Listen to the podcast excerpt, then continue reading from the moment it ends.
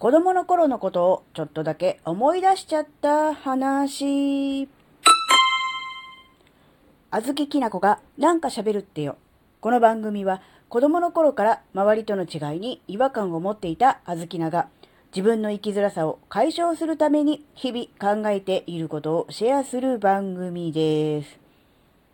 こんにちは、あずきなです。とね、最近ね、なんか子供の頃のね、いろんなことをね、思い出すことが多いなって思うんですよ。やっ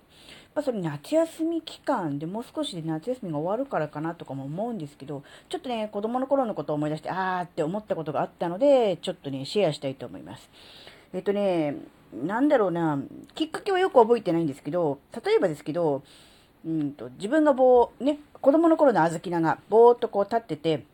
なんか男、大人の人が軽くぶつかったとか、何かちょっとそういう、何かこう、で、なんだろう、大人の人が、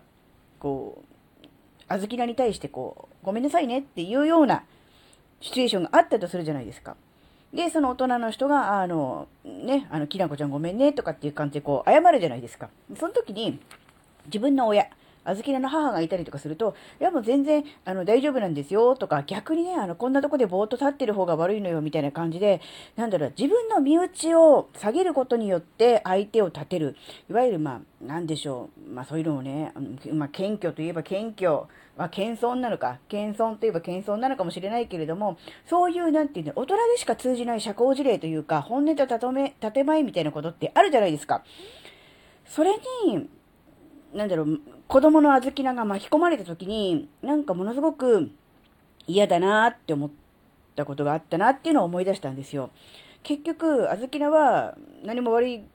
ことはしてないんで、相手がこう謝ってきたにもかかわらず、その相手が謝ったことに対して、いやいや、全然謝る必要なんてないのよって、なんならこの子がぼーっと立ってたのが悪いのよ、みたいな感じで、自分がこう、否定、非難されることになるじゃないですか。で、一応大人同士の、うん、なんだろう、その、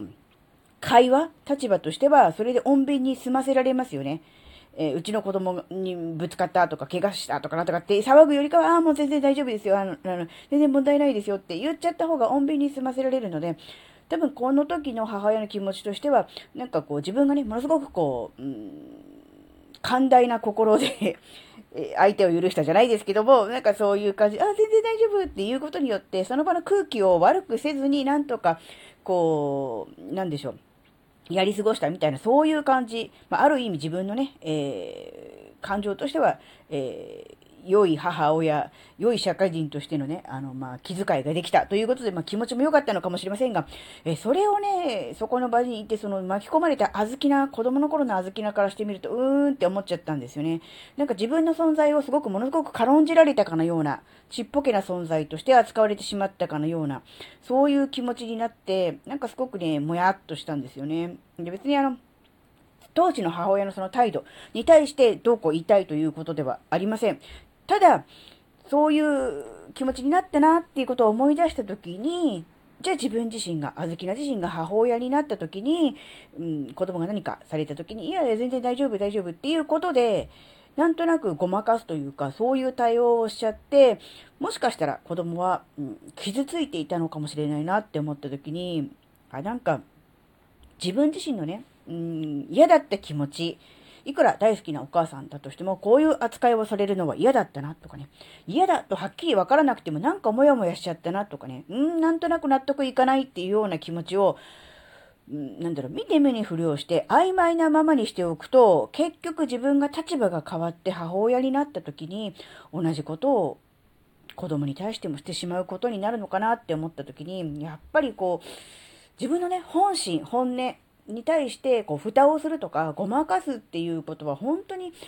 良くないなっていうふうにね思ったんですよね。なのでもし今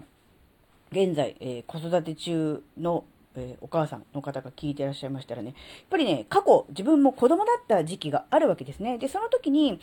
嫌だった、傷ついた、え、悲しかった、辛かったっていうことがあると思うんですけど、様々な事情で、その感情を自分のなんだろうな、中に、えー、しっかりと認識できなかった。もちろんね、あの、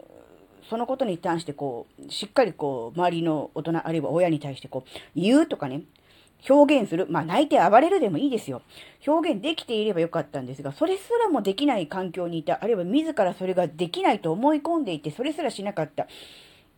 ていう場合は、もしかすると自分の心の奥底のどこか見えないところに溜まっていて、それが何かこう、自分のね、えー、今度自分の子供に対するこう対応の仕方とか関わり方に影響を与えているかもしれないなっていうふうに思ったんですよね。なので、まあ、あの、確かにね、あの、大人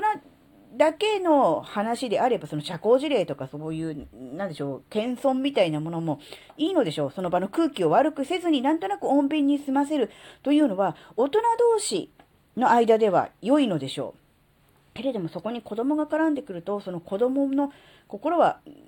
なんだろう、大人と同じそういう気持ちでいるのかなって思うと、多分、いや、ま、多分、多分、多分じゃないですね。絶対に違うと思うんですよ。なんか自分自身の存在が、えー、軽んじられてしまったとかね、軽く扱われた、小さく、扱われてしまったっていう感じに思って、うん、傷つくことになるのかなっていうふうに思ったんですね。なので、そうですね。やっぱりあの、大人でももちろんそうですし、子供でもそうですが、自分が感覚、もやっとしたり、イラッとしたり、ムカッとした時に、なんとなく、うん、それだけで、終わらせてしまう。あるいはこう、イラッとしたらこう、ついこう、人に当たっちゃうとかっていう、こう、感情のはけ口としてのこう、ストレス解消みたいにするんですけど、なぜ自分はそういう気持ちになったのか、自分の中からそういう思いが湧いてきたのかっていう、そこに注目することによって、よりね、あの、なんだろうな、単なる表面的なストレス解消みたいなそういう解決法ではなくて、根本的な解決につながるのかなって思ったんで、今回この話をシェアすることにしました。はい、なんかね、最近子供の頃の話をね、すごいよく思い出すんですよね。なぜでしょうか？それは何かの前触れなのか、それともあずきなが年を取ったということでしょうか？まあいいんですけどね。はい、今回のお話があなたの生きづらさ解消のヒントになればとっても嬉しいです。最後までお聴きいただきありがとうございました。それではまた次回お会いしましょう。じゃあ、またねー。